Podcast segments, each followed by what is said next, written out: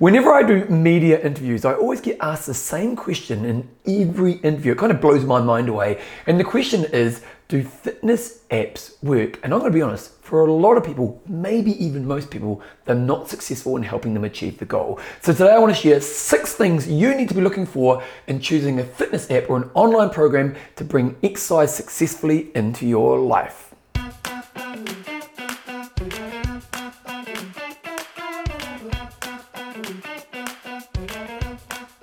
So whenever I'm doing media, like an interview on TV or something like that, one of the questions I constantly get is, do fitness apps work? And it's really interesting. When we think fitness apps, we'll go online or fitness apps. And it's really interesting because I think actually for the majority of people, they're pretty unsuccessful. Now, it's not that all of them are unsuccessful, but a lot of them are unsuccessful in actually helping people achieve the goal they sign up for.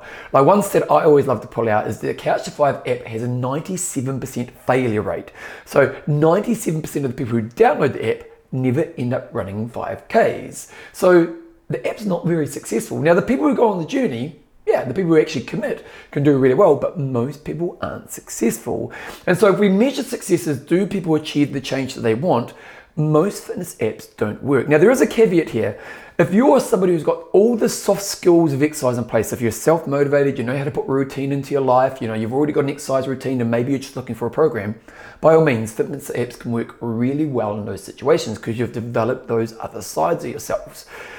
But if we are going to look for online options or fitness apps to help us bring exercise into life, we've got to make sure we're looking for the right things. And I'm going to share them with you because actually I brought out a program called My 5K Dream, which is a 5K running program a couple of years ago. And it's a massive result in people who are doing this because I got these pieces right. So first of all, let's look at tip number 1. Tip number 1 is don't use an app. Now, that may be not the best tip.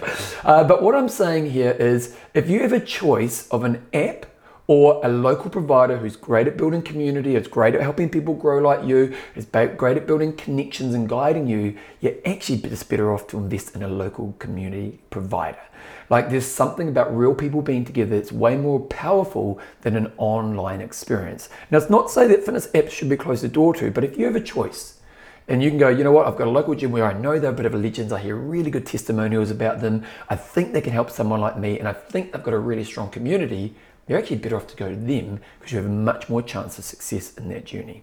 Now, as much as I've kind of said, don't use apps, I get that some people don't have the time to be able to commit to those things. So let's look at what we're going to look at if we go to tip number 2 and what we're looking for. I've got a written analyst here. Okay, I think one of the big components the app should be providing is how do you plan the exercise into your life? So for example, my online 5K program, in the first week of the program, I've kept the exercise stupidly easy because I'm trying to teach people how to fit the exercise into your life. Because the problem with most apps is all they're giving you is a program. They're just saying, here's the exercises that you need to do to achieve the outcome you want. And I'll be honest, most of the programs are really great.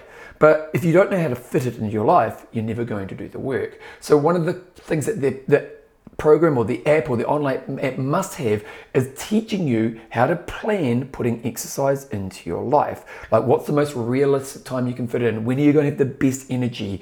What do you need to tell the people in your life to support you in this? If they can teach you the planning, there's a higher chance that you'll actually do the work. Tip number 3, I've got it written down here, is they need to be teaching you motivational tools. So when I was designing my 5K program, sure, I've got all the programming delivered in a really good way, but I also understood there's probably 10 motivational tools that these people need to understand, learn, and apply to be successful along the way. And one of the things I often talk about is that when people try to bring exercise into their life, they put a big emphasis on the programming they need. But if you don't have the motivation to do the programming, it's never going to happen. So while we're trying to give you the programming, we're also going to teach you really powerful motivational tools. It's a bit like the planning. If you get the planning in place and get the motivation in place, there's a higher chance that you'll actually do the work. And I always like to think of motivation as a skill. We're just trying to teach you the skills of motivation so you're going to be successful when those moments come where maybe you wouldn't normally do the exercise. Okay, tip number 3 when it comes to choosing an app is it needs to be set for your current condition. I think this is something that you need to self-assess on. So let's just use a running example. So something like the Couch to 5 app is a beginner app, and it's, if you're a beginner runner, that's a better option than maybe trying to download a marathon app. So when you're looking at your exercise options, make sure it's provided for your level of fitness. So for example, a lot of the weight room apps out there are brilliant if you've got that foundation of weights training underneath you, whereas some of them don't really cater for the beginner person. So what you're going to do, you've got to do some exploration, probably of yourself first, and then of apps second. And when you're doing your exploration of yourself, what you're contemplating is, where am I right now in this area of my fitness? So if I've never done weights before, I'm a beginner weight training person. So my program is going to be, the program I'm looking for is an entry-level weights program. Or you might have experienced in the past, but you've just lost a bit of conditioning recently, so it might be a coming back type of program. And this is a really important piece to get right, because if you choose a level that's well above your current ability, you're just going to fail in the first session, and the app will probably never actually happen, or the results will actually never happen. Okay, tip number 1, 2, 3, 4, 5 is it should have a community. And this is a really important part. And it was one of the things I was challenged with when we started our online 5K program. Because when we started out, like in our local area, we've got our local groups, and the community is a really important part of people's success. And I was kind of curious, could we actually do this in the online experience? And so we created the Facebook group, and I wasn't really sure what the type of engagement would be like, but it's actually been absolutely massive.